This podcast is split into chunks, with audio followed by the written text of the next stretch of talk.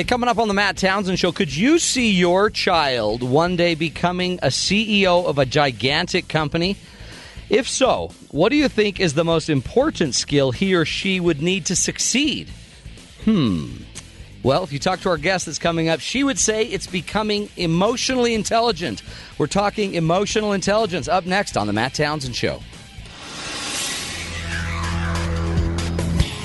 This is Sam McCall for Sirius XM 143 BYU Radio. North Korea has once again sparked international condemnation after their own state-run media confirmed the government conducted its third nuclear weapons test today. President Obama called the test, quote, highly provocative. The Vatican released a statement today explaining Pope Benedict underwent secret heart surgery about 3 months ago to replace a pacemaker. The procedure, despite its success, apparently had a lot to do with the Pope's decision to step down. A Syrian regime airbase near Aleppo has fallen under rebel control, marking another major military setback for President Bashar Assad. Regime forces have been facing increasingly intensifying attacks as opposition forces continue to gain strength. Here in the U.S., President Obama is preparing for the State of the Union address tonight. Many expect the speech to focus on the economy, gun control, and health care reform issues. The president is also going to lay out plans to bring 34,000 troops home within the year. The hacking group Anonymous is not interested in hearing what President Obama has to say tonight. They have vowed to take down all online streaming sources of tonight's State of the Union address. Ex-LAPD officer Chris Dorner was reportedly engaged in a firefight with police today near the San Bernardino area after he allegedly burglarized a home and stole a vehicle. It's still unclear if the rampaging fugitive is in police custody. Financial news, the U.S. posted a $3 billion surprise surplus for the January budget, the first national surplus in over 5 years. Experts think it's likely due to increased revenues following the payroll tax cut expiring. And the International Olympic Committee has announced that wrestling will no longer be an Olympic sport as of the 2020 Summer Games. The last summer sport to be dropped were baseball and softball in 2006. That's the news to now on Sirius XM 143 BYU Radio. I'm Sam McCall.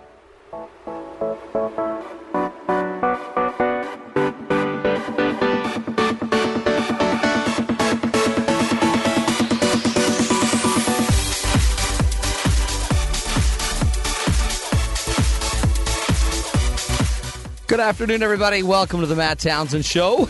I'm your host, Dr. Matt Townsend, your guide on the side, your coach for life. We're here to get you through this crazy thing we call life. And have you ever wondered why those people around you are so messed up? Well, if so, today we may have an answer. Emotional intelligence. Do you feel like you got a pretty good handle on your emotional self? Do you feel like you can read people pretty well? Are you a good card player because you can see if they're bluffing or not? Like as I look at Skyboy in the eye right here as he looks right across the board at me, I can see he didn't shave today. And he got in a lot of trouble at the gym. Anyway. Is that true, Skyboy? That's true. See, I'm reading you like a book. I told you, though, before the show, so... Oh. Yeah, but I think it makes it easier to read me if I tell you what I did. You did. It makes it easier if I listened. But I also listened, which would probably be a part of emotional intelligence, the social skills. Touche. So on the show today, we're going to be talking about emotional intelligence. Now, we can't all have all of the intelligences. You know, there's some people that are spiritually intelligent. They just... They feel the spirit really well. There's some people that are physically intelligent. That would probably be me. Hello. There's some people that are socially intelligent. They know how to like put together a good party. They know who to invite. They get it. They do that well.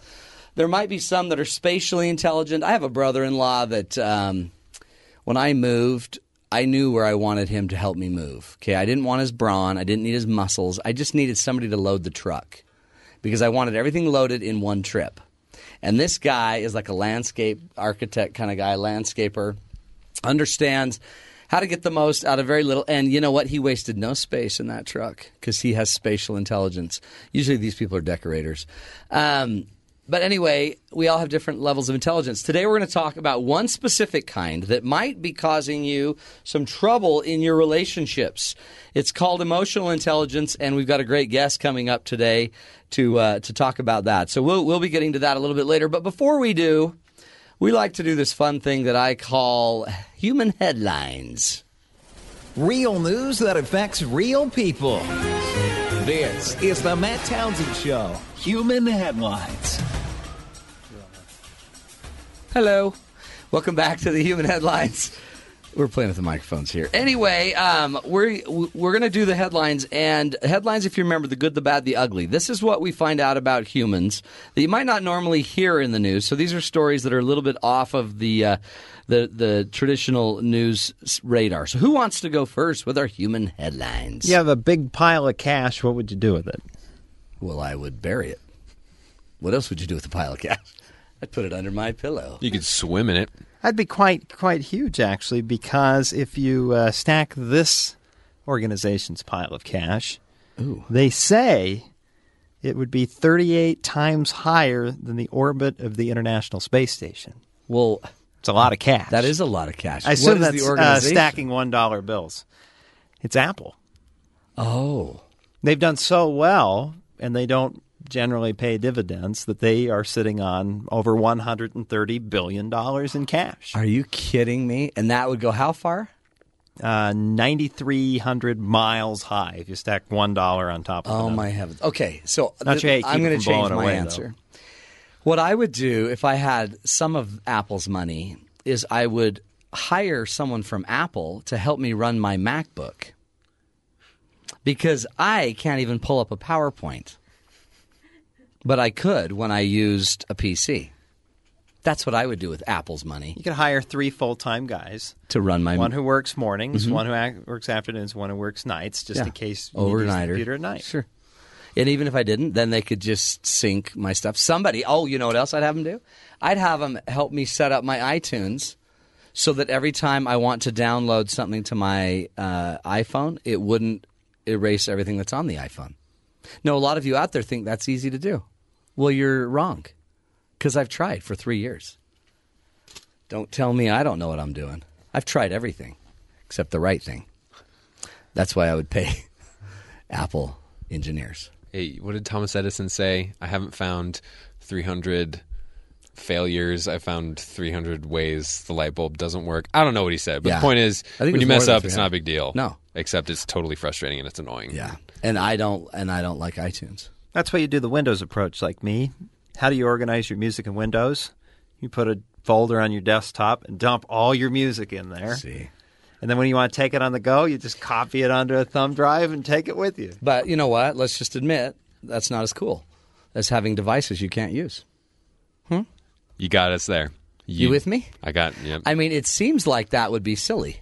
It does seem that way. And it actually feels like that a lot of times, until you look really cool when you pull out your tool, your device, and then someone says, "Hey, can I get your number? Or can I give you my number?" And I'm like, "No." Doesn't work actually. That takes way too much time. Does that really make a difference? Somebody whips out a really nice iPod or iPhone. Did you not know that? As opposed to, I have a car stereo that plays MP3s, and I have this jump drive, this an old flash drive that fell apart. So the chip's exposed and everything, and I just plug that in my car and that's my music. No, that's not good. It's better to have a device you can't use. Okay. Who agrees with me? I definitely don't. But I appreciate the thought. I definitely don't. None of you do. Skyboy, do you? You weren't even listening, were you? I was listening. I don't think I have a really strong opinion on this one. Okay. I don't think I've had the same problems you've had, so I can't relate. Do you have a MacBook Pro? I do.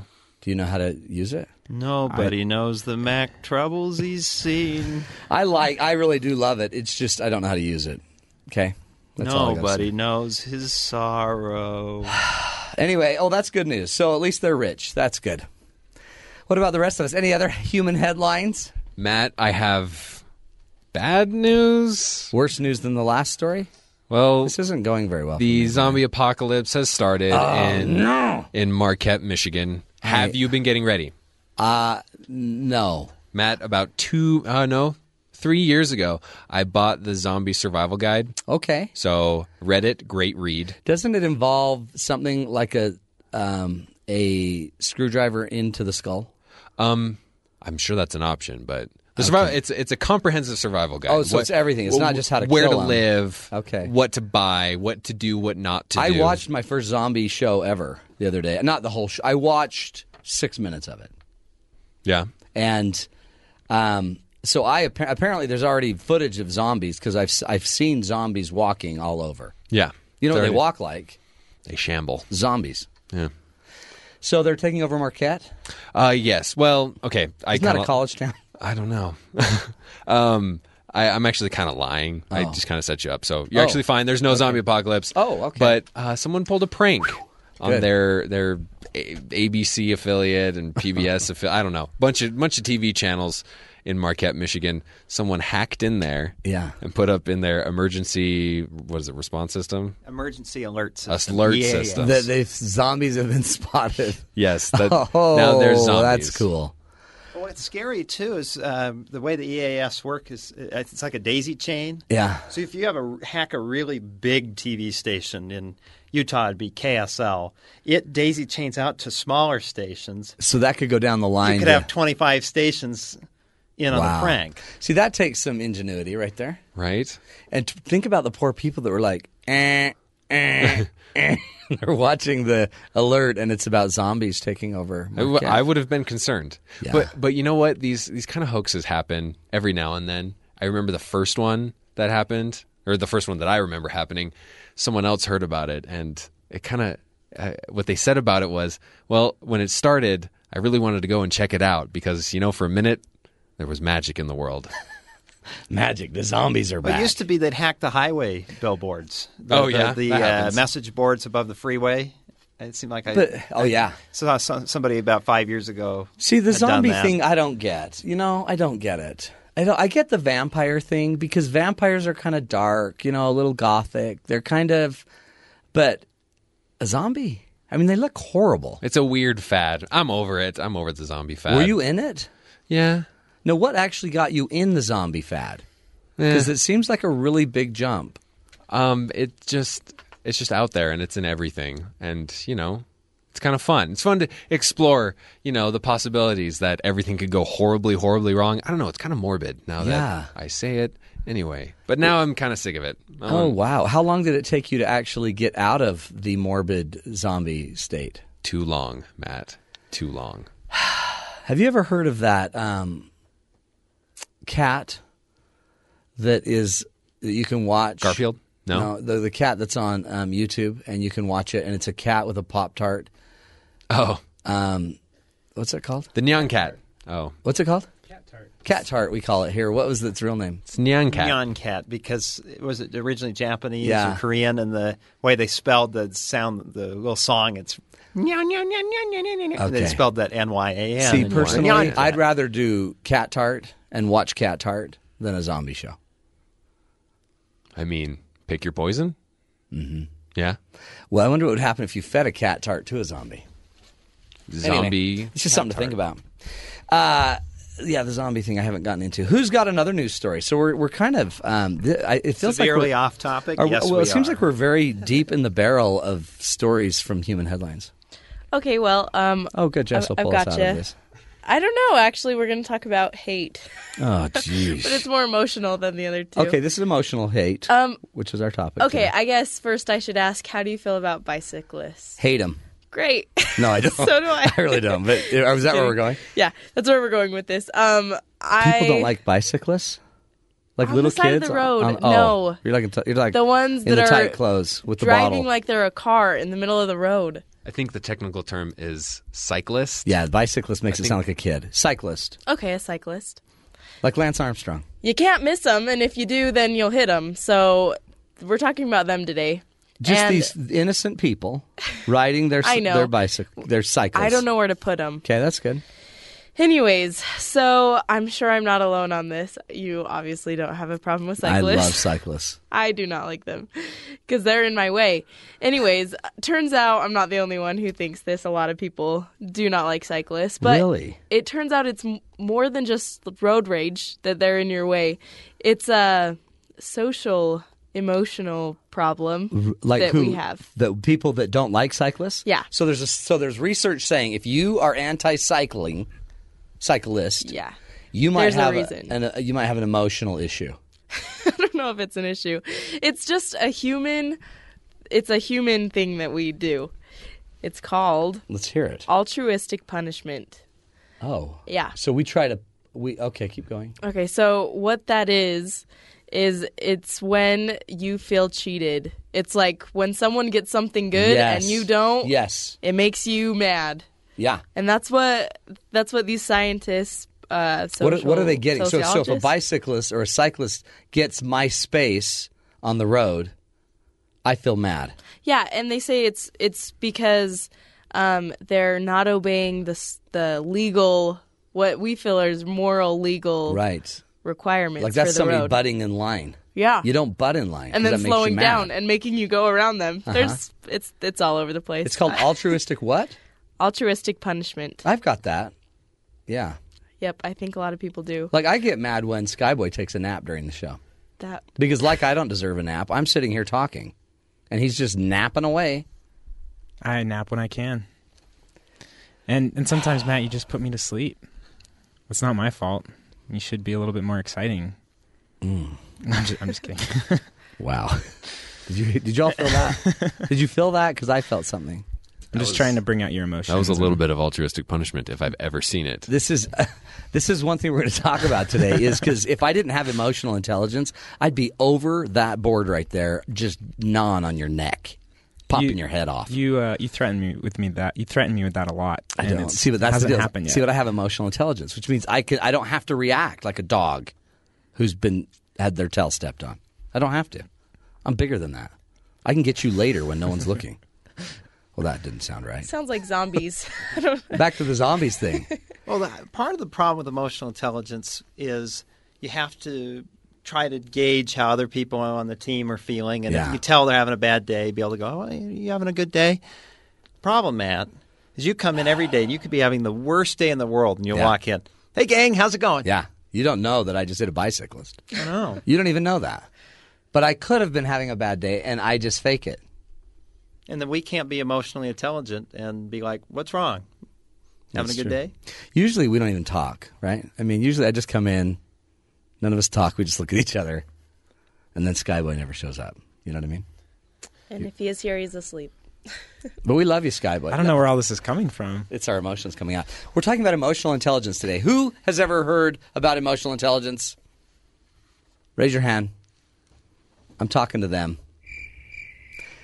Okay, emotional intelligence is a bunch of stuff, and we've got a great guest today. Susan Zabriskie is going to come and talk to us. She's a certified emotional intelligence consultant and coach. She's going to walk us through this thing they call emotional intelligence. Apparently, it is not being wealthy that makes you happy. Apparently, it's not being the smartest person in the room.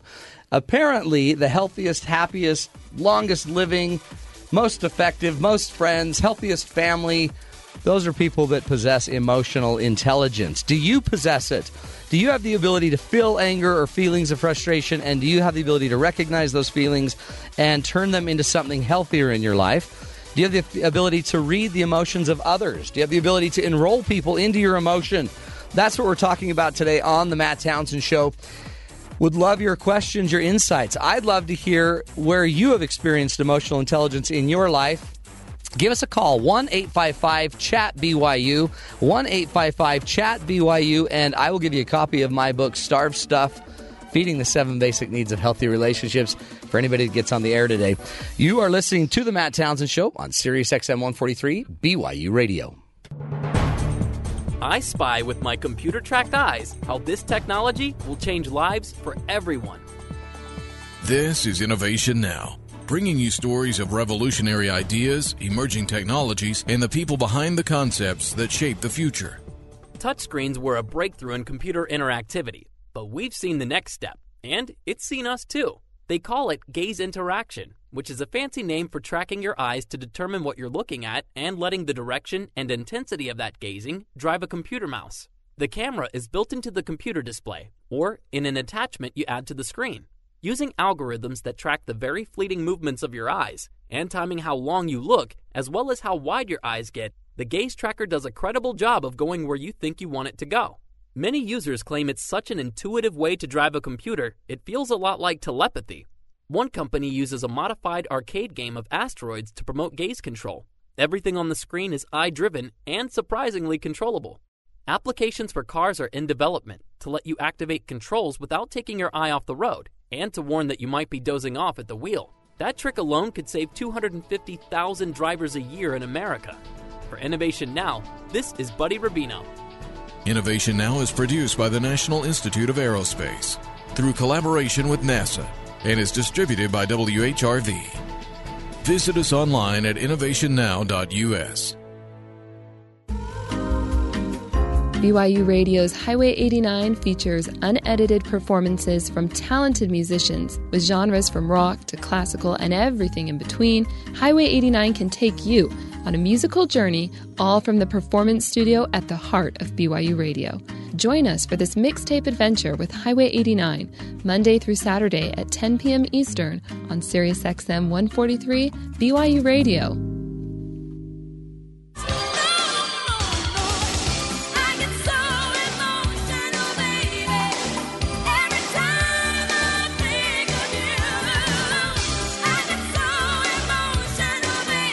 Welcome back, everybody. Little Whitney Houston. So emotional, baby. We're talking emotional intelligence. Do you feel like you have a pretty good handle on your emotions? Do you feel like you have a clue how to tone them down when you feel them getting a little bit too high? Do you notice when other people's emotions are coming in and out of play? Do you know how to recognize somebody that's really hurting? And if so, do you know how to manage those emotions and manage them in others? That's called emotional intelligence. That's the topic of today's conversation. We would love to hear from you. If you have questions about emotional intelligence in your life, people in your life that don't know how to manage their emotion, or examples where you personally have been able to control your own emotions to the point that it created some really powerful opportunities, we would love to hear from you. Give us a call, 1-855 Chat BYU, 1-855-CHAT-BYU, and we'll take your calls. Anybody that gets on the air today will get a copy of my book, Feeding the 7 Basic Needs of Healthy Relationships. Let us do this now. We did a story. It's been a long time, Rob. Yeah, you remember about a month ago we played it was a girl who had been a BYU student. She'd gone on a date with some guy who'd asked her out, and he just was so— he's clueless. I mean, no harm intended, this guy, but he's quite inept. Yeah. He lacks what we call emotional intelligence. Right, Skyboy? Yes. And again, I don't know why I keep looking at you like that. But this is a guy that on the date just didn't quite get when he was crossing the line. So this really is, we thought, a perfect example of what someone looks like or sounds like that lacks emotional intelligence.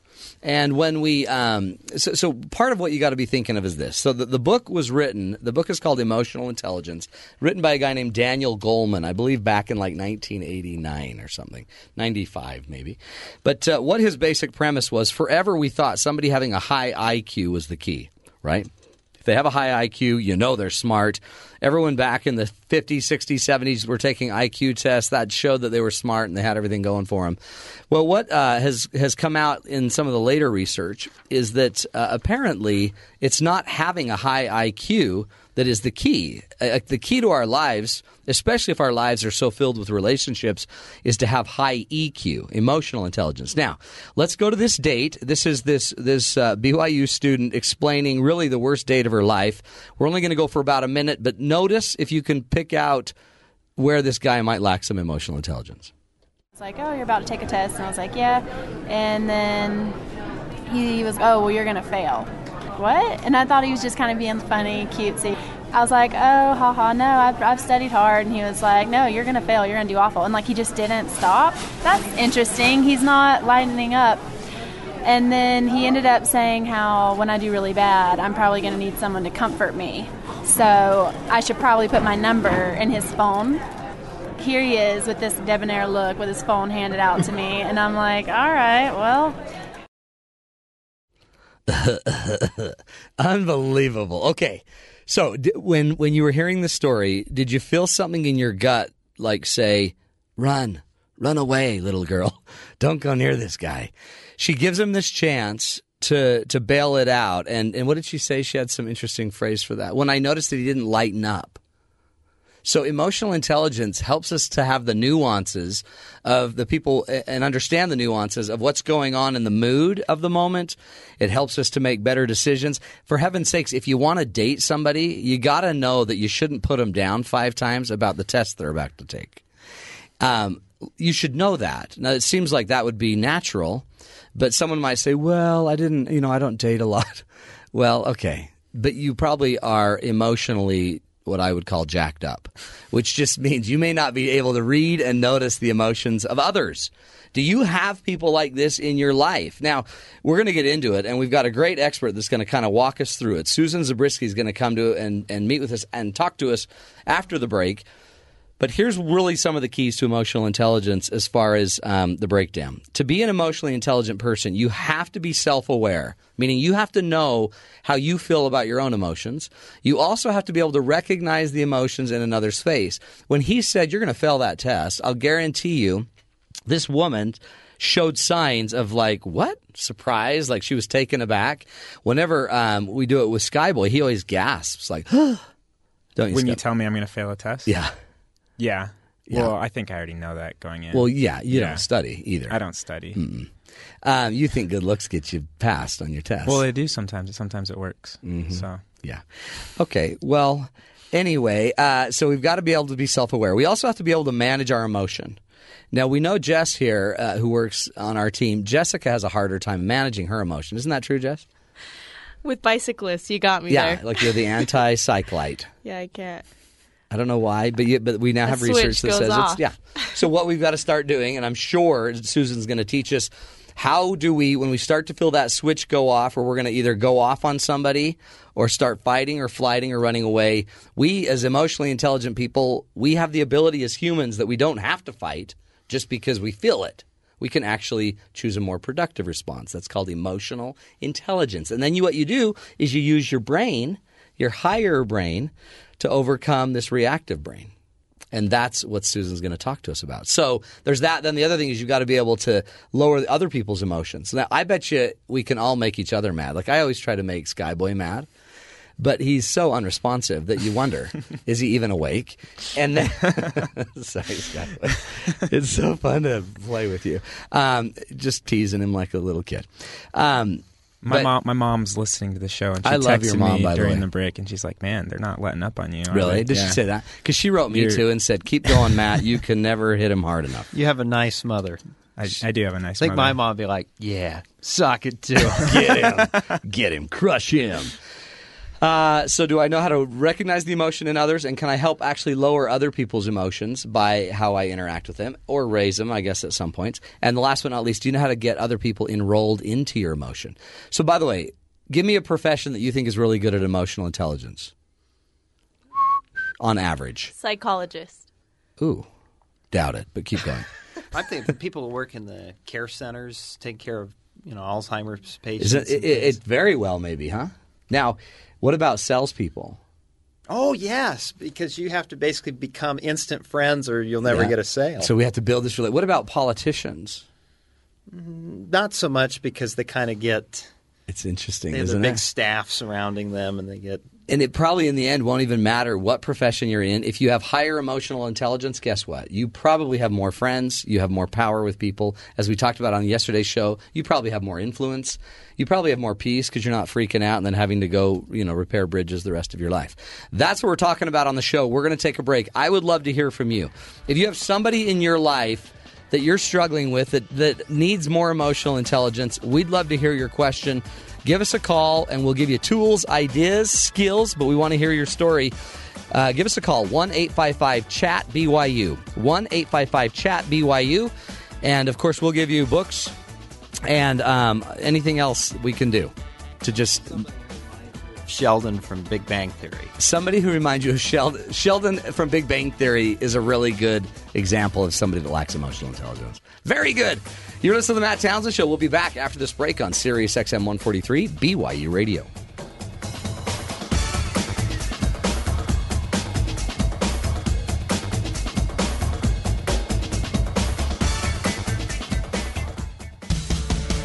Song changed my life. There are a lot of songs that have changed my life. It's a totally brutal question to try and answer. Every musician has that one song that changed their life. Join Tony Award winner Lea Salonga, American Idol finalist Brooke White, and more of your favorite artists as they explore their lives before and after they heard that one song that changed everything. Watch The Song That Changed My Life, Monday nights at 7:30 on BYU TV. This is Sam McCall for Sirius XM 143 BYU Radio.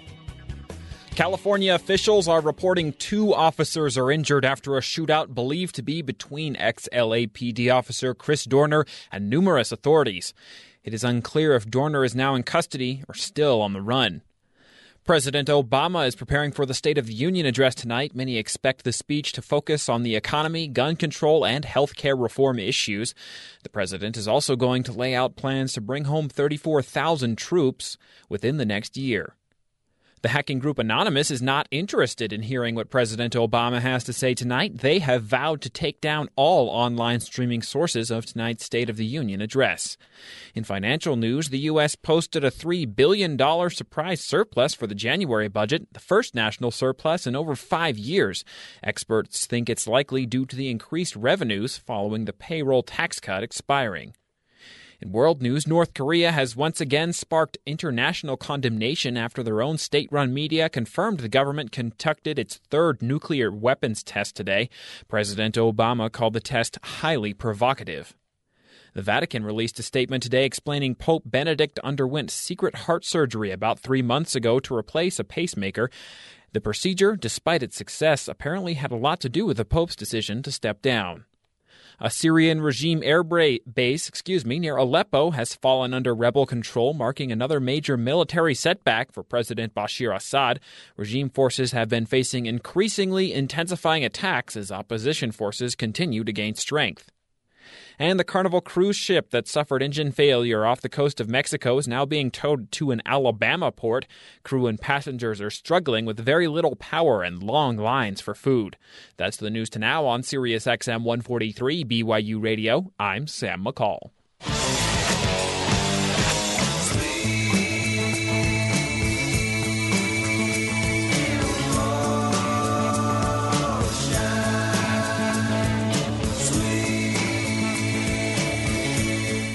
Welcome back, everybody, to the Matt Townsend Show. Little Aerosmith for you. Sweet Emotion. Boy, this song, man, brings back the old high school days. Those guys, they brought back some emotion as well. We're talking emotional intelligence. Do you have it? Would you consider yourself a fairly emotionally secure, strong person? Do you recognize your emotion well? Are you fairly self-aware? Do you have self-management skills when it comes to your temper, when it comes to, to life? Are you able to recognize the emotion in others? Are you fairly empathic? These are all signs of emotional intelligence, and today we are getting into it to try to figure out if it's really all it's cut out to be. And so I'd love to hear from you. 1-855-CHAT-BYU. Do you think, would you rather have an emotionally intelligent partner? Or would you rather have just a really intellectually intelligent partner, one who just knows all the answers to Jeopardy? Or would you rather have one that gets your emotions, your feelings, that actually cares? And if so, why? I'd love to hear from you. 1-855-CHAT-BYU. 1-855-CHAT-BYU. And, of course, you'll get a book, a copy of the book, Feeding the 7 Basic Needs of Healthy Relationships, the Starved Stuff, we call it, signed by yours truly. And before we start taking any calls, let's do this. Let's go to our guest. Susan Zabriskie is a certified emotional intelligence consultant and coach. She's a highly engaging facilitator. She's a consultant and executive coach with over 20 years of experience in the learning and development field. She also assists leaders and organizations to develop effective and lasting strategies that improve productivity, climate, and employee engagement. So Susan is going to walk us through emotional intelligence. Susan, welcome to the Matt Townsend Show. Thank you, Matt. I'm really delighted to be here. I'm excited. It's good. It's great to have you on. And I really, if I have a topic in my life that I love more, it's there's probably not one more than emotional intelligence. Okay. I'm biased towards it. Well, that makes two of us. That's good. It's a great thing. Now, let's kind of get into it because I wonder, some people might be just sitting there thinking, okay, look, you're either intelligent or you're not. Okay. But apparently there's multiple intelligences, right? Mm-hmm. Mm-hmm. And then one of them is emotional intelligence. Maybe just kind of explain what some of the research says about emotional intelligence. Sure, absolutely. I mean, really, you can define it quite broadly, and you can define it in very specific and narrow terms as far as, you know, the exact skills. And you've mentioned some of them, self-awareness, empathy, those kinds of things. But, you know, to broadly define it, you're really looking at two main components. First of all, it's what's going on inside of us, our intrapersonal, how well we perceive ourselves. Again, the self-awareness piece, how well we manage our emotions, all those things you mentioned. And, of course, the second is how do we relate to the world around us, interpersonal, our ability to manage those relationships, social interactions, but also how do we function under stress and pressure? How do we cope with challenge? How optimistic or resilient are we? That comes into play as well. So can we keep going in the face of difficulty? It seems like, honestly, it's really a it's kind of the cornucopia of all things in a way. As a skill set or as an intelligence, it really encompasses the interpersonal, the kind of the intrapersonal. It also just kind of deals with your anger, almost your anger or your emotion management. Do you get a sense that as you go out and start teaching and are teaching this to businesses, do they care? I mean, do they care that all of this is going on, or would we rather just bring in, or, you know, go make the donuts? Yeah, that's a really good question, because I think I'm seeing a shift. But you still do find a fair amount of organizations who think that emotional intelligence really still falls into that soft skills category, and they don't value it as much as they should. However, I would say in the last 5 years, I've really started to see a shift where companies are now calling me saying, hey, we need emotional intelligence, because more and more research is pointing to the fact that this is the differentiating factor in performance, productivity, the bottom line, really, for an organization. The IQ that you mentioned earlier, you know, those we call those threshold skills. Uh-huh. Your expertise, your experience, your education, all of these things that get you in the door in companies. But those are not the things that set you apart. It's those EQ, competencies, or skills that power you upward. I think, and that's the thing that I guess it's one thing to go get a client, but then if you lack the emotional intelligence to keep it and to understand it and to communicate through it and to not, you know, break down and yell at them, that's probably how you end up actually retaining a client, isn't it? Yes, it's huge for engagement and for emotional climate, which you also mentioned. Yeah. More and more studies show if you have a positive emotional culture and you have a higher mood, or even of your leaders, if your leaders have higher, better mood, then you're going to have higher engagement. You're going to have more motivation in your employees, much greater loyalty, and it all leads to the bottom line. Well, and it's teachable. It's learnable. It's not like you're out on an island. I mean, I guess there probably are some clinical diagnoses that would make it harder to be emotionally intelligent, but there are things that we can learn. In fact, I love the word engagement that you use, because what that means really is that the employees want to be there. They like what they're doing. They're engaged in their day-to-day work, so they're actually they're there. They're present in their job.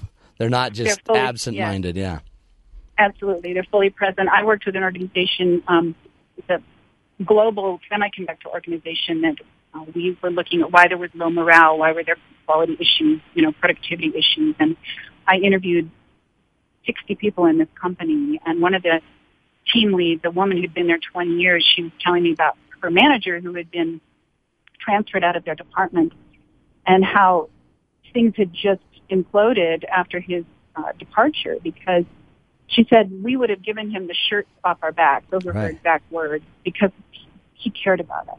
Yeah.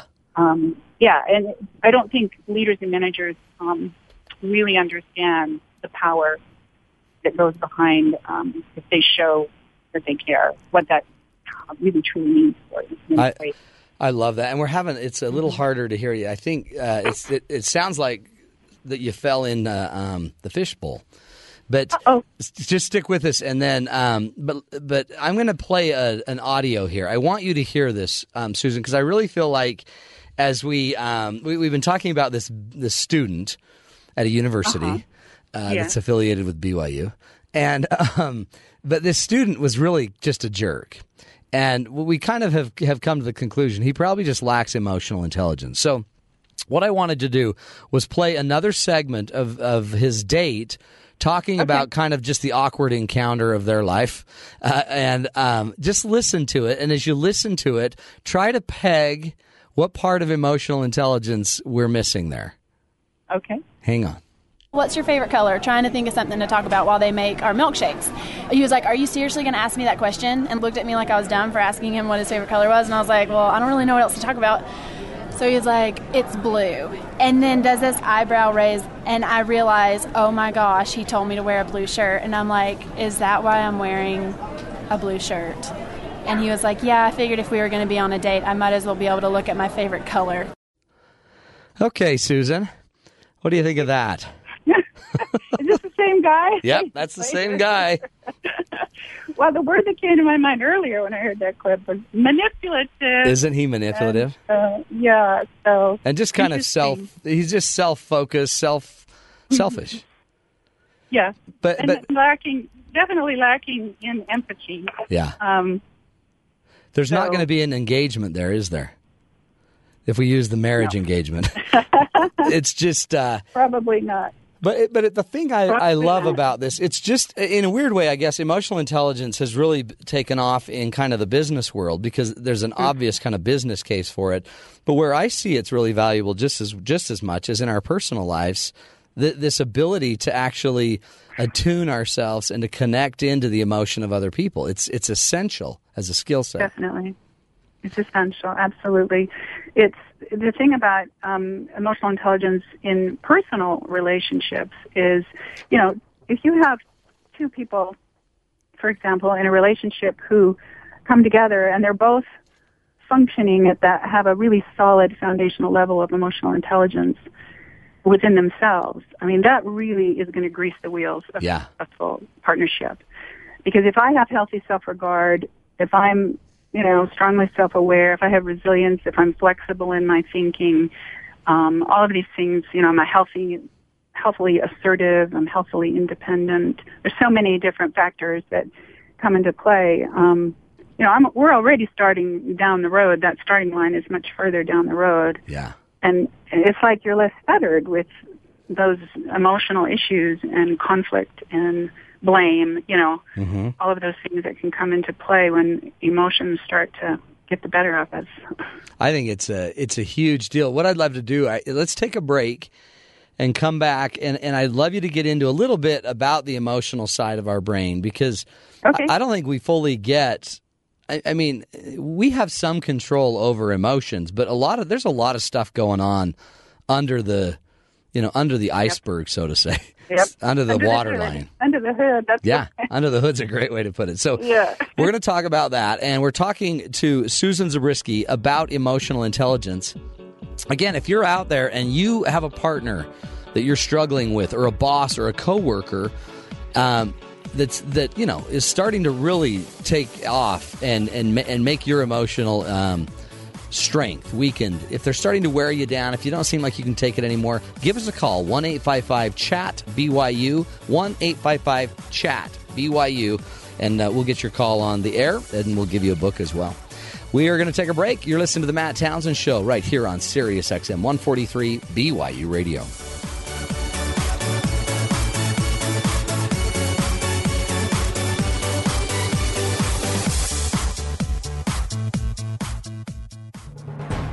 How small can you make a satellite? And what can you do with it once you've built it? Call home, obviously. This is Innovation Now, bringing you stories behind the ideas that shape our future.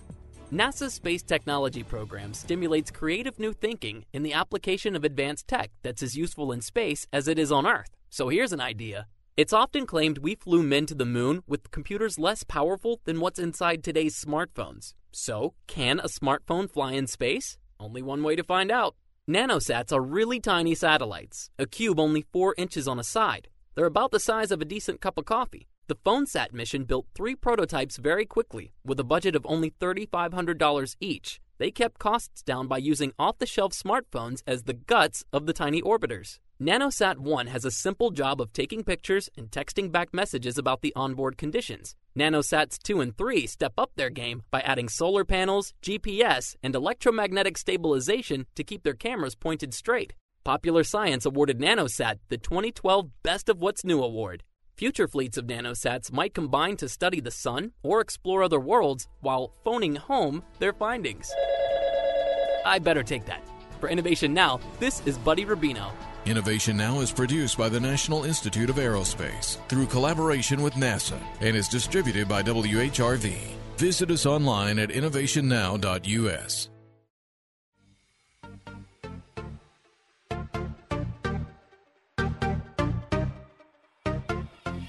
For updates on the shows, sports, and the rest of BYU Radio's material, like us on Facebook. Then, let us know what you think of the program you're listening to. Give us feedback, ask questions, and connect with other BYU Radio listeners. Just search BYU Radio on Facebook and click like. BYU Radio. Talk about good.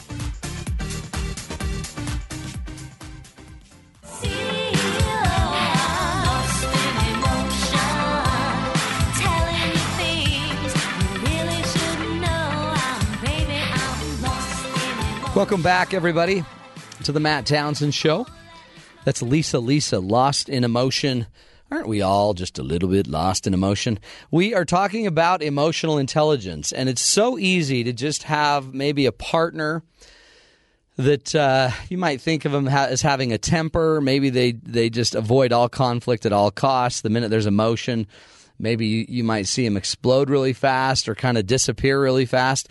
All signs, maybe, of some emotional intelligence issues. We're joined by Susan Zabriskie, who has a master's degree and is a certified emotional intelligence consultant and coach. She's walking us through some of the ideas, the skills behind having improved emotional intelligence. Susan, welcome back to the program. Thank you.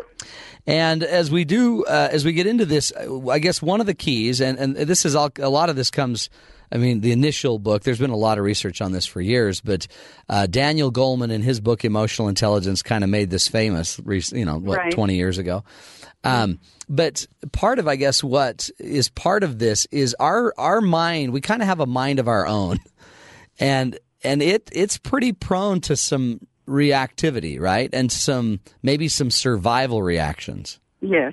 Absolutely. So explain that for us. Yeah. Well, we've got two brains, essentially. We have our thinking brain and we have our feeling brain or emotional brain. And our emotional brain, technically it's called the limbic system, but there's several structures in there, but one you've probably heard of, Daniel Goleman talks a lot about this, is the amygdala. Yeah. Yeah, the amygdala is the fight or flight center, or part of the fight or flight center. I mean, the limbic system altogether is part of that fight or flight, that most primitive part of our brain. But the amygdala, they're actually two little almond-shaped structures that sit deep in the center of our brain, and amygdala is actually Latin for almond, and so that's where they get their name. There's a little trivia. That's really good.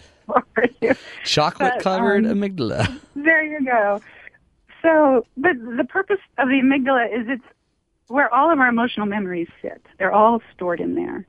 And so its function is to sit in our brain and act like this psychological sentinel that scans everything that we're experiencing, and it's assessing or judging if what we're currently experiencing based on past experience is going to be helpful, hurtful, scary, painful, pleasurable, you know. Yeah. It's how we judge and are able to make decisions, in essence, about all aspects of our life. And it expedites it, right? So it makes it so you don't have to rethink of everything every second of your life. You just have these reactions.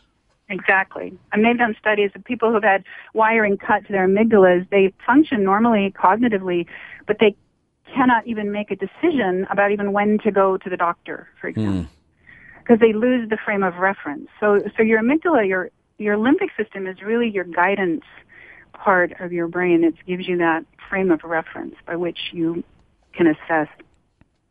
The problem with the amygdala is it's very highly, highly primed. It's very sloppy, if you will, because it's looking for a match. And if it senses a match in a past experience that maybe was traumatic for us, or maybe there was abuse involved, or even if we felt psychologically threatened or had a bad experience, it's going to sound the alarm. It's like the 911 in our brain. Right.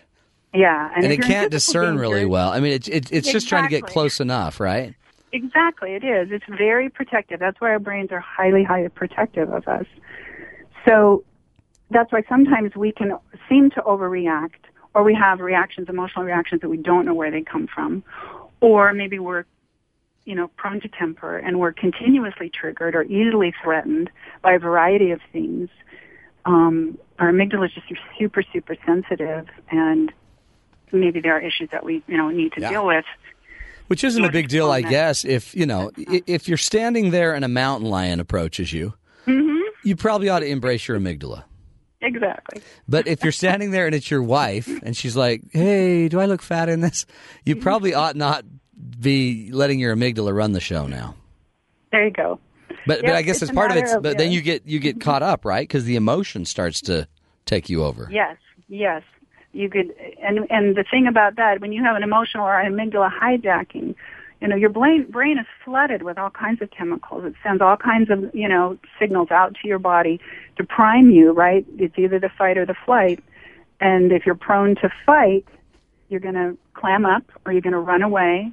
If you're prone to fight, you're going to argue or get angry or, get in someone's face. So emotional intelligence is really about tempering that response and learning to use the thinking brain to manage that emotional brain, to give more of a thought process to the emotional response. Well, yeah, isn't that interesting? I guess that's why they're calling it an intelligence. It's kind of something that you, you're going to use your higher cognitive abilities to temper, to tone down the reactive side of us, and maybe for the first time, start actually making a choice of how you're going to respond instead of just doing it naturally. Yes. That's huge. That's why it's easy to talk about emotional intelligence. Yeah. And people find it fascinating, but to really develop it, and you'll hear, oh yeah, you can develop EQ, unlike IQ. But what they don't tell you is that it requires a lot of effort and time and energy. And you really have to assess it first to get a baseline to know even... Yes, you have something to test it again. Like, are we improving? Right.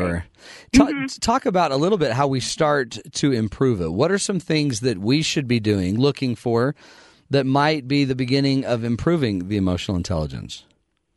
Well, to do it, you can formally assess your emotional intelligence. That's one thing. The assessment that I use in assessment is called the EQI 2.0. Yeah. And that's the one I use and I coach people on. It assesses 15 competencies, and we've talked about some already today. That's the formal assessment, which obviously would be ideal. If you aren't going to assess or you're not able to assess, then basically you want to start really building your self-awareness, because that's foundationally what you want to start with. Right. And one of the keys to that is to start to think about emotions as simply data, just information, not get all caught up in them, to let them play out in you, in essence, dispassionately, and to become an observer and a data collector on what your emotional experience is. So let's run through that. So I'm a housewife at home, and my husband said something. He said, look, if I'm such a jerk, just divorce me. And that And so he brought up the word divorce for the first time, that jerk, because I've never brought that word up. And so he obviously wants a divorce, because who would say it if they didn't want it? And they start going off, right? So you're saying, though, we need to figure out a way that the husband or whatever saying, look, if I'm such a jerk, just divorce me. That you're saying, that's just data. That's not a fact. Well, I mean, it's a fact that he said it, but we need to kind of be dispassionate about such a phrase. Easier said than done. So this is really kind of a fuller explanation, because I'm going to step back just a couple of steps here. Because really, all negative emotion, that we tend, when we have negative emotion, to blame someone else, right? Right. For our feelings. I call these the externals. So I'm going to blame you in this scenario you said, and she's going to blame him because he said that word. Or we might blame our circumstance or our situation. Or our mother.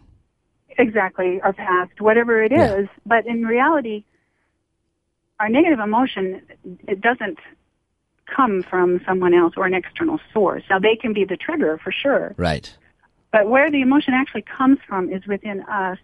It's something that we value strongly that's being threatened. Mm-hmm. So it goes back to that psychological or that threatening, aspect. Right.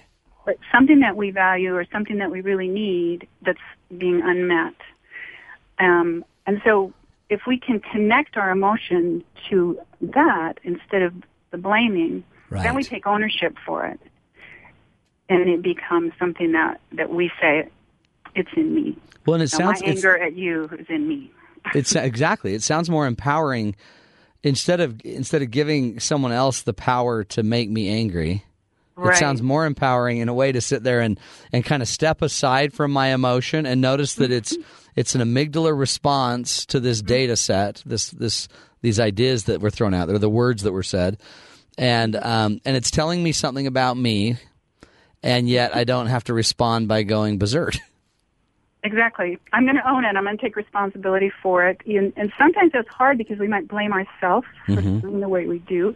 So you got to really remove blame. That's really key. And when I say, see it as data, it's just objective information. I think we look at emotion more as just information. Right. And if I connect it to what I need, so in that situation, for her to hear that word, that's going to trigger in her.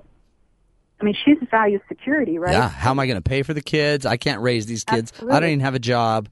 Mm-hmm. It's interesting, but this is all kind of going on subconscious to you, isn't it? It's not even in your It's not in your front of your mind. It's in the. It's deeply embedded in these little almond niblets in the middle of your brain. Right.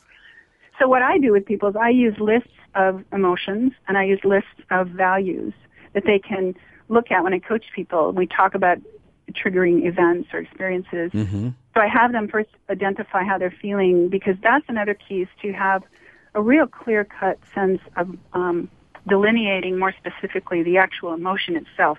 I can say I'm angry, but maybe I'm really embarrassed. Uh-huh. So that's all emotion has.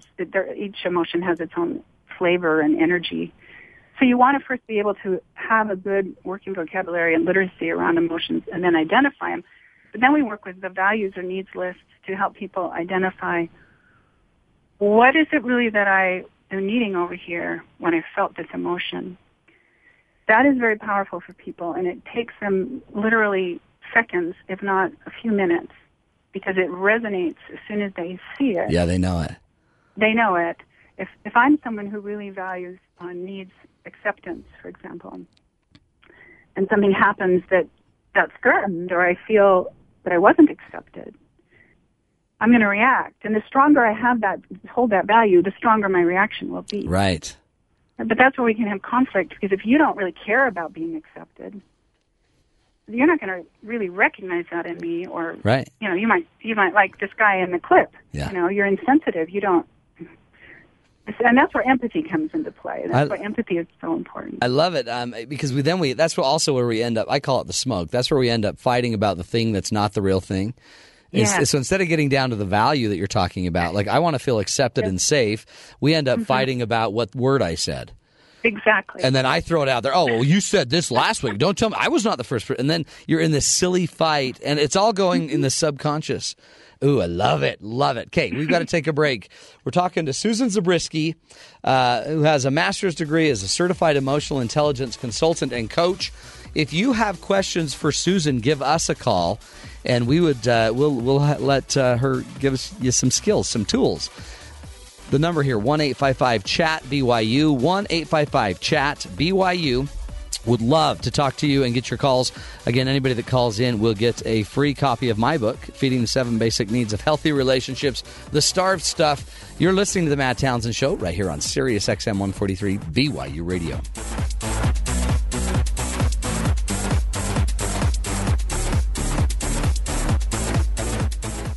KBYU-FM, HD2 Provo. With so much information flying at you every day, how do you know what stories are talk-worthy? Join Kim Stilson and her guests to help you keep up on the world around you. Tune in for Talkworthy, Monday and Friday at 4 Eastern on Sirius XM 143 BYU Radio. Sometimes it's just better to take things slow. So relax and enjoy the in-depth interview. Join Dean Duncan weekdays at 3 p.m. Eastern here on Sirius XM 143 BYU Radio. Keep your conversations up to date and be ready to talk about the stories everyone will want to hear. Find out what's trending by listening to Talkworthy, Monday and Friday at 4 p.m. Eastern, here on Sirius XM 143 BYU Radio.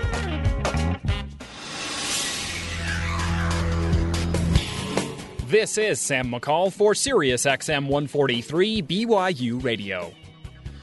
Two police officers have been injured in a San Bernardino area shootout with fugitive ex-LAPD officer Chris Dorner. Sources say he is still not in custody and may be holed up in a mountain cabin.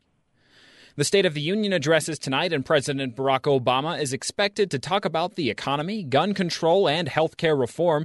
He has also revealed that he will lay out plans to bring home 34,000 troops within the next year.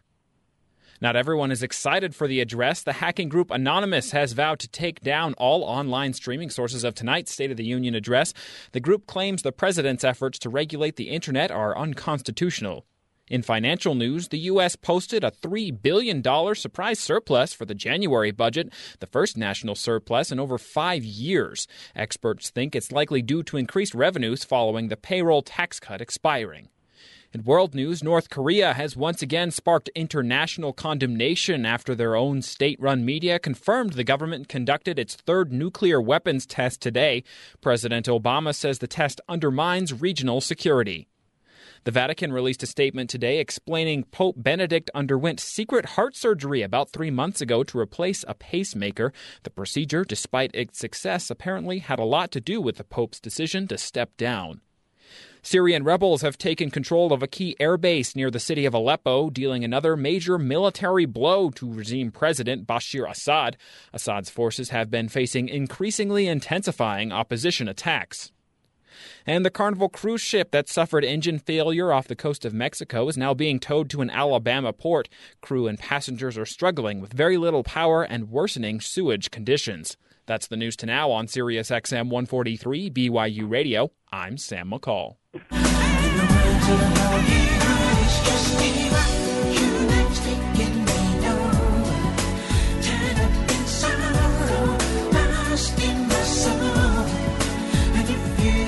Welcome back to the Matt Townsend Show. A little Bee Gees action for you. Man, that's where I learned my emotional intelligence. It was being raised by my mom and three sisters, where they forced me to listen to the Bee Gees.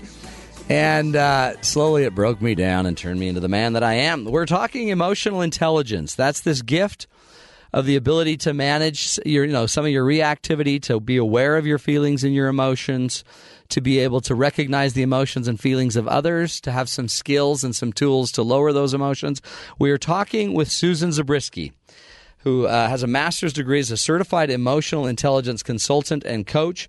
She works with organizations across the country, helping them to build healthier climates and productivity with their employees and increase employee engagement. And so welcome back, Susan. Thank you. Hey, guess what? We have a caller on the line that's got a question for you. And okay. It's let's bring her on. Her name is Deanne. She's from Missouri. Deanne, welcome to the Matt Townsend Show. Thank you. How are you? Good. So you, here you sit in Missouri trying to figure out your husband as we talk about emotional intelligence. Yeah, he was raised in a family with a lot of brothers, and they were just not a very emotional family. They were really matter-of-fact family. Yeah. And now he's left with two daughters and myself at home because my sons are out of the house now, and sometimes it's hard for him to deal with all the emotions. Oh, I bet.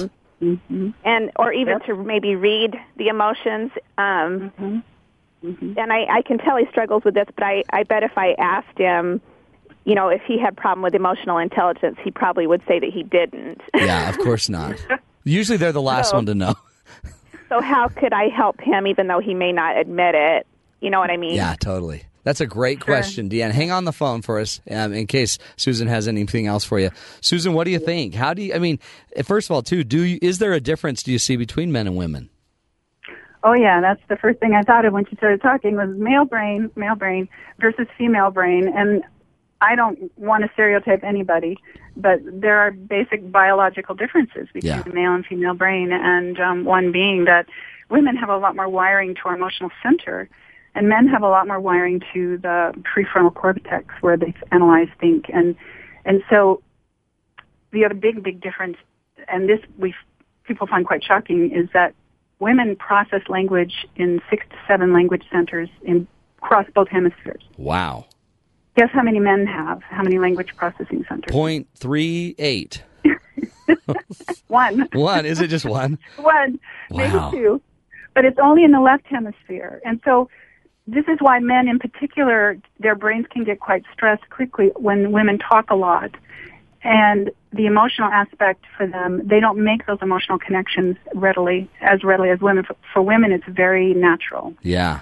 Isn't that interesting? For that. So here's this dad who maybe had some boys at home that, you know, and now all of a sudden it's super emotional, or not even super, it's just more charged with a lot more conversation, a lot of feelings about stuff that he didn't ever have to discuss. Mm-hmm. And he might label it as, quote-unquote, emotional, but in reality it's just, like you say, it's more just a discussion, you know, centers more around emotional content. I think with men in particular who struggle with empathy, and I do a lot of empathy coaching, and my own husband and I have worked a lot on this as well, is to preface with your husband before you share something with him where you want him to really tune in and be empathic, because that's what you're looking for. Like, don't leave it open to like, hey, can we talk? Right. Because that, like, a man sits there and thinks, oh, sure, yeah. That's what I want to do. Yeah, after a while, the brain's going to shut down. Yeah, my wife always gives me a time limit. Hey, can I just have your attention for like 5 minutes till we solve this thing? Mm-hmm. And I think to model for him empathy is important too, because I think as women, because it comes so natural to us, we assume that we're going to find that in our partner, who's, you know, our life partner, this person we love dearly and we're very connected to, but you're talking about some major differences in the brain, and too, I think, depending on what men do for professionally, men who are engineers or in higher technical fields, like a doctor or a lawyer. Yeah, I mean, not a lawyer, but just a doctor, somebody that's in a highly technical field would be harder. Intelligence can be, not always, but can be down their score just a little bit. So. Modeling for them what it is that you need when you want them to listen, you know, and that you don't want them to solve the problem, right? Right. Classic male, female. And I think use less words is important and be more succinct. I love that. Let's bring Deanne back up and see. Deanne, did you hear all that? I did. What do you? You just need to use fewer words. Yeah. Hey, from a man to a woman, all I would do, I just go touch him. That usually shuts him right down. Then he doesn't know what to do. His circuitry it overworks, and then he just goes to bed. Right. I think did that help, Deanne? That did. That was great. Yeah. Appreciate it. Now, will you stay on the line, because I wanted to send you a book. Okay. Thank you. You're the best. Thank you so much. Good luck in Missouri, Deanne, with your man and your daughters and you. It's a big deal, isn't it, Susan? When you think about this. I mean, because we so equate, like, if you loved me, you would obviously want to be empathic with me. Yeah, if only that were true. It's true. I know. That's what's so funny is that, I guess I would, but I don't have a clue what you mean. It's a hard thing, isn't it? Because we have a lot of expectations around this. And the other thing I find, particularly with men, like I said, I do a lot of coaching with empathy, particularly with leaders. Mm-hmm. There's a lot of misconceptions about what empathy really is and what it isn't. And one of the biggest is if I'm empathic with you, it means that I agree with you. Right. Or that I validate and, I buy into what you're saying. And so I can't do that. I can't show you empathy because I don't agree with you. But in reality, empathy doesn't require that. It's just being present. Yeah. And just creating a space for someone to lay on the table, in essence, how they feel. And it goes back to the needs and the values. If you can, like with Deanne, if her and her husband and anyone can get to the point where you just create that space, it can take patience and self-discipline mm-hmm. to allow, someone to lay how they feel on the table. But also then lay what you need, lay your value. And then together you can create a strategy to meet that need. Get down to the deeper, like the deeper value underneath it. That's right. That's where I guess one of the things that would help, whether it's a male or female, but if you're in a conversation with another person where you're doing a good job of holding back your emotion, you're not trying to fix it, you're not shutting them down. But I guess too, what would be helpful is if we are very specific, like you're saying, about what our needs are. Like mm-hmm. so it's not just emotion where I now have to sort through emotion and I don't quite know where we're going with this, but it's almost like when this happens I feel this way and then this is the value I feel like that gets violated. And what I'd love to mm-hmm. see is maybe more of this. I mean, if you could lay it out like that, that would be really mm-hmm. nice for us, right? It can be transformative. And seriously, I've worked with couples and I work with organizations. I had one company, their executive team tell me, I teach this. It's a process. It's called profitable dialogue. Hmm.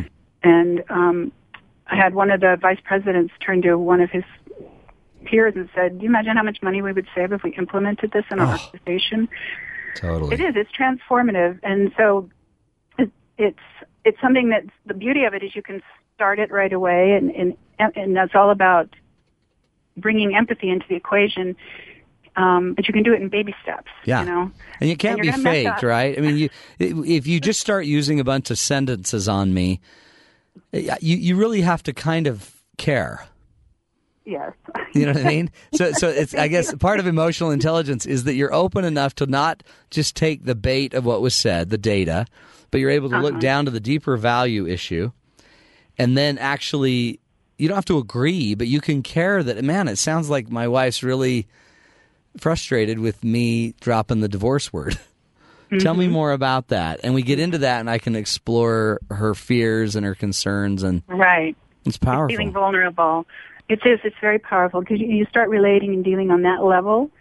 The blame goes out the window and then it's very connective. This is like the magic bullet. Empathy is the magic bullet really for relationships in many, many ways. And then you can say, okay, well, what can we do then to help you feel less vulnerable? Or what can we do to help you feel like you're included and you're more accepted? And guess what happens after that? Then as you start to work on the strategies to meet those needs and align with those values, you become less triggered. Yeah. Well, and you got to feel better about yourself, too, because you, in a weird way, you have more discipline, I guess. You have more. Mm-hmm. Now you're not embarrassing yourself every 5 minutes by saying something stupid and then having to go clear it. Sorry, I yelled at you about the D word. Or be completely confused as to why you got the response that you did. Uh-huh. And so it builds huge amounts of self-awareness, too, within yourself and to understand, where your spouse or your significant other is coming from. Yeah. I mean, I've done this work with teams and organizations where they start talking about what it is they value and they really need. And it really has huge benefits. Well, you can see that how many meetings in a business situation or setting have completely gone sideways because one person in the room reacts, like the power mm-hmm. position reacts, and then everyone reacts to his reaction. And now everyone's totally off kilter and nobody even actually knows why. We're just all reacting to our amygdala.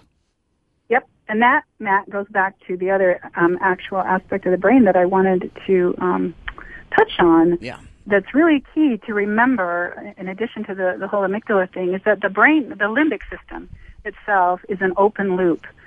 So, you know, it's unlike our circulatory systems or our digestive systems, which are closed within our bodies. Our limbic system is open. So my emotions affect yours and your emotions. Interesting. Yeah. See, my circulatory system does not affect yours. No. But that's, holy cow, because that's crazy. That's why you walk in your house and one person's in a bad mood. Yep. And it ruins the entire night for everybody. Yep. And we might not even know why they're in a bad mood. Then we just start making assumptions. Well, it's just dad being dad, ruining another night.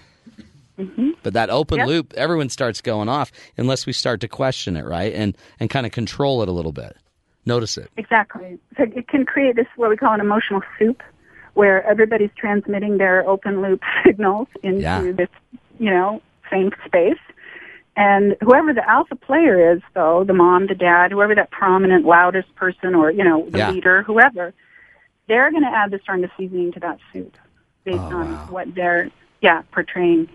And so that's why negative emotions can spread like a virus. But the positive emotion is actually more powerful. Interesting. So if you could just notice, and this is, I guess, part of the intelligence of it, if you could notice we're starting to spread the disease of negativity, just the mere fact you're aware of it gives you a huge advantage. It does. It really, really does. Just the awareness of this one thing about our brains.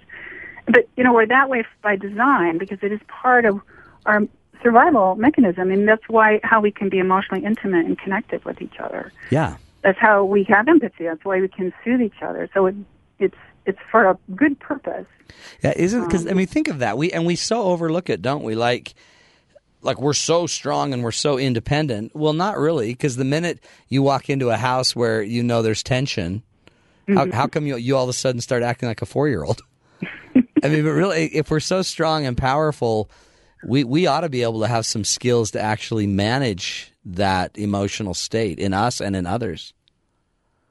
Yep, that's what emotional intelligence is all about. Oh, wow, Susan. Yep. I love this. So this is my favorite topic on earth. I told you that now.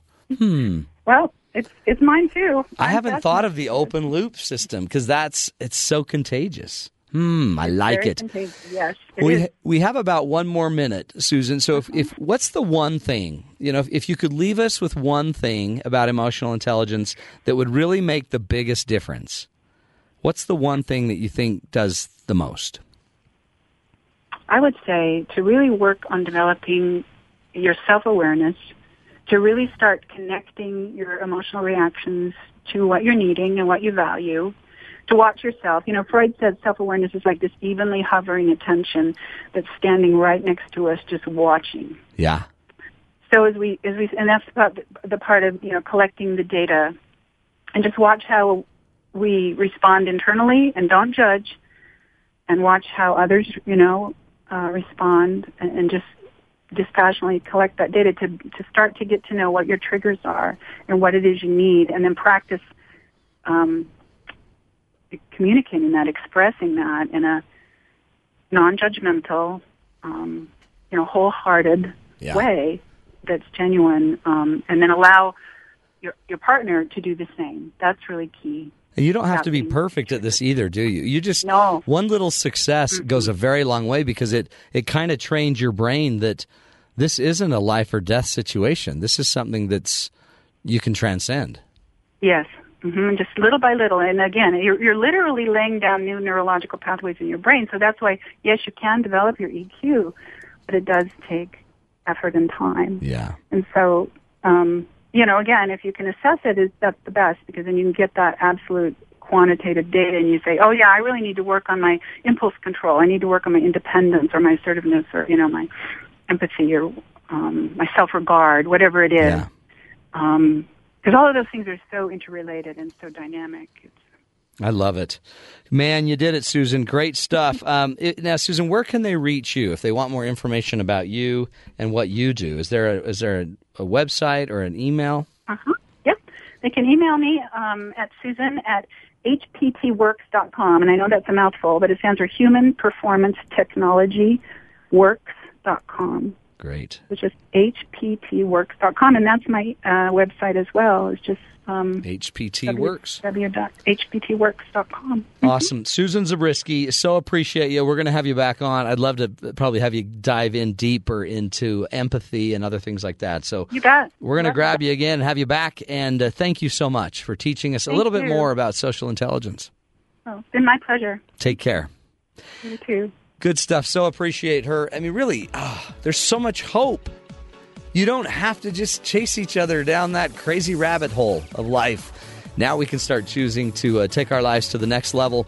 We're going to come back, wrap up the show, the Matt Townsend Show, and I think we just have a little talk with Bryce. You know, Bryce, who's been struggling himself with emotional intelligence.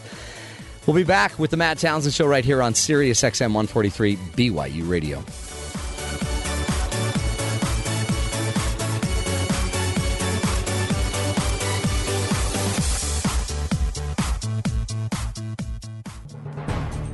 On a chemical level, we're all left-handed. A new instrument in development might prove we live in a left-handed universe. This is Innovation Now, bringing you stories behind the ideas that shape our future. So what's this about everybody being left-handed? Well, it's not about handwriting, but about organic chemistry and the search for life on other planets. You and maybe part of that hamburger you're eating are made up of proteins. The various proteins, in turn, are built from smaller substances called amino acids. There are 20 different kinds, and if you look at one on an atomic level, they have a sort of polarity called chirality. Aminos come in left-handed and right-handed chiralities, but on Earth, all living things we know of use only left-handed amino acids. And so far, samples of amino acids from comets and meteoroids also are all lefties. Stephanie Getty at NASA Goddard Space Flight Center won Innovator of the Year and a $1.2 million grant to develop a miniaturized instrument that can fly to icy moons and worlds and use liquid chromatography to see if this precursor for life exists out there away from Earth contaminants. Was Earth life seeded with left-handed aminos from early comet impacts? When perfected, Getty's device may help answer this question and more. For Innovation Now, this is Buddy Rubino. Innovation Now is produced by the National Institute of Aerospace through collaboration with NASA and is distributed by WHRV. Visit us online at innovationnow.us.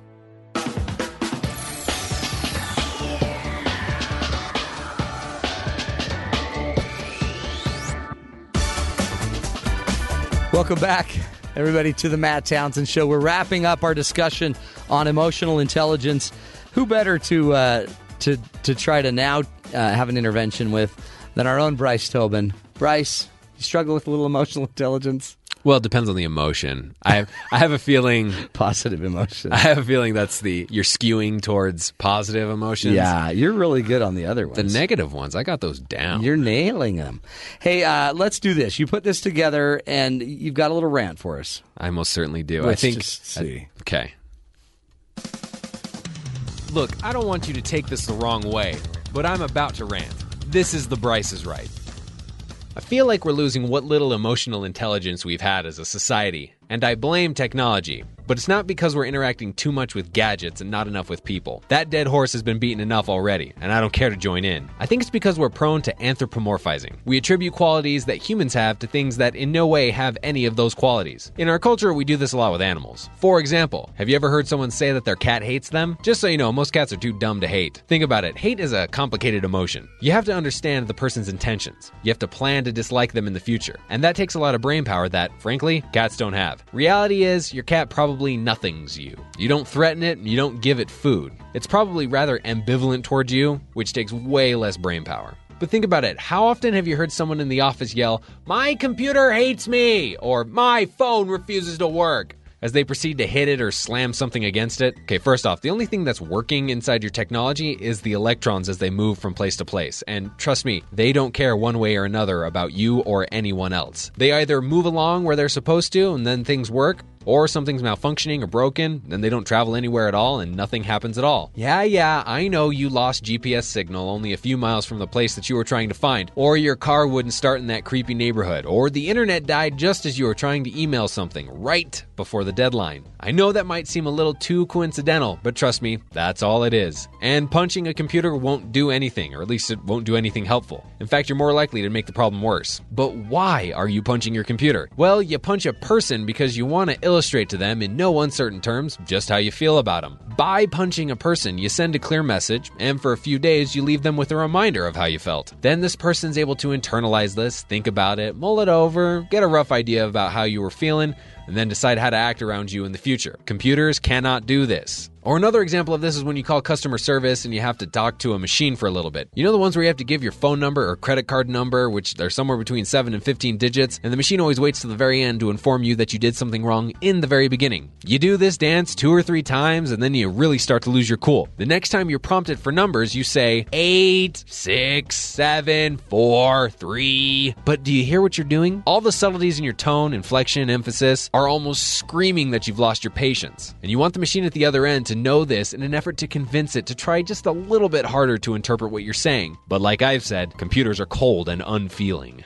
So what I really mean is, we're not getting any worse with emotional intelligence. We're just attempting to use emotional intelligence on things that have no emotions in the first place. And to add insult to injury, this is becoming a habit. And as things become more human-like, I don't see any signs of this changing. All right, I'm out. And remember, don't forget to be awesome. Bryce Leonard Tobin, you did it again, my friend. That was really good.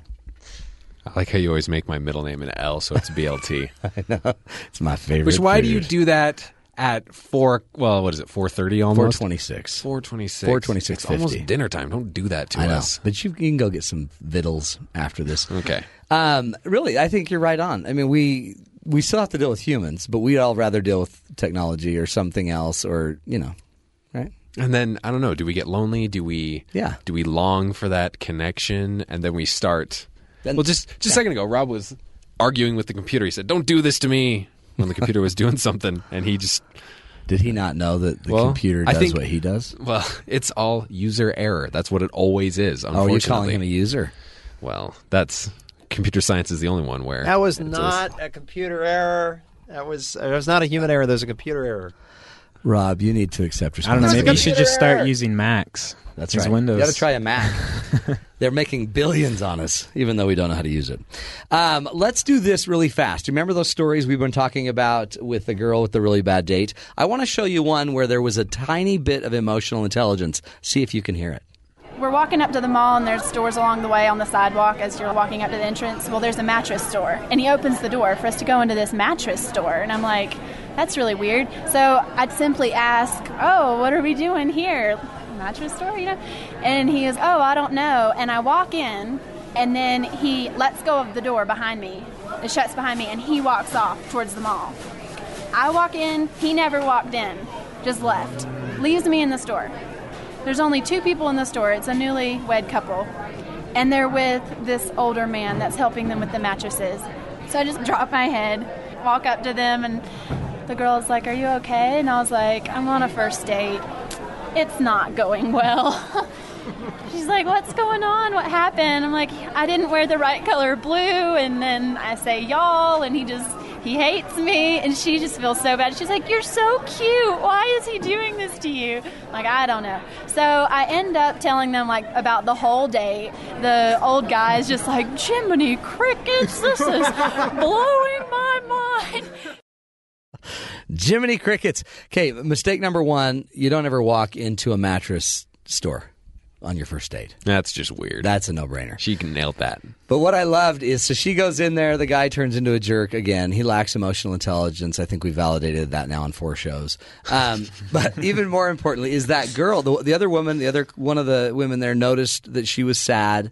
She recognized her feelings. Yeah. And then the older man, again, feeling her empathy, feeling empathy for her, feeling her pain throughout the age-old word, Jiminy Cricket. So, folks, that's your job, and that's what your challenge for the show today. We're going to leave you with the challenge to go and serve other people by improving your emotional intelligence. One final quote. Ernest Hemingway said, Before you act, listen. Before you react, think. Before you spend, earn. Before you criticize, wait. Before you pray, forgive. And before you quit, try. Before you do anything, let's just start listening, thinking, waiting, forgiving, and trying. That's the goal of the show. Give you the tools to do that. We'll be back tomorrow with more tools, ideas, solutions to help you on your journey called life. This is the Matt Townsend Show on Sirius XM 143 BYU Radio.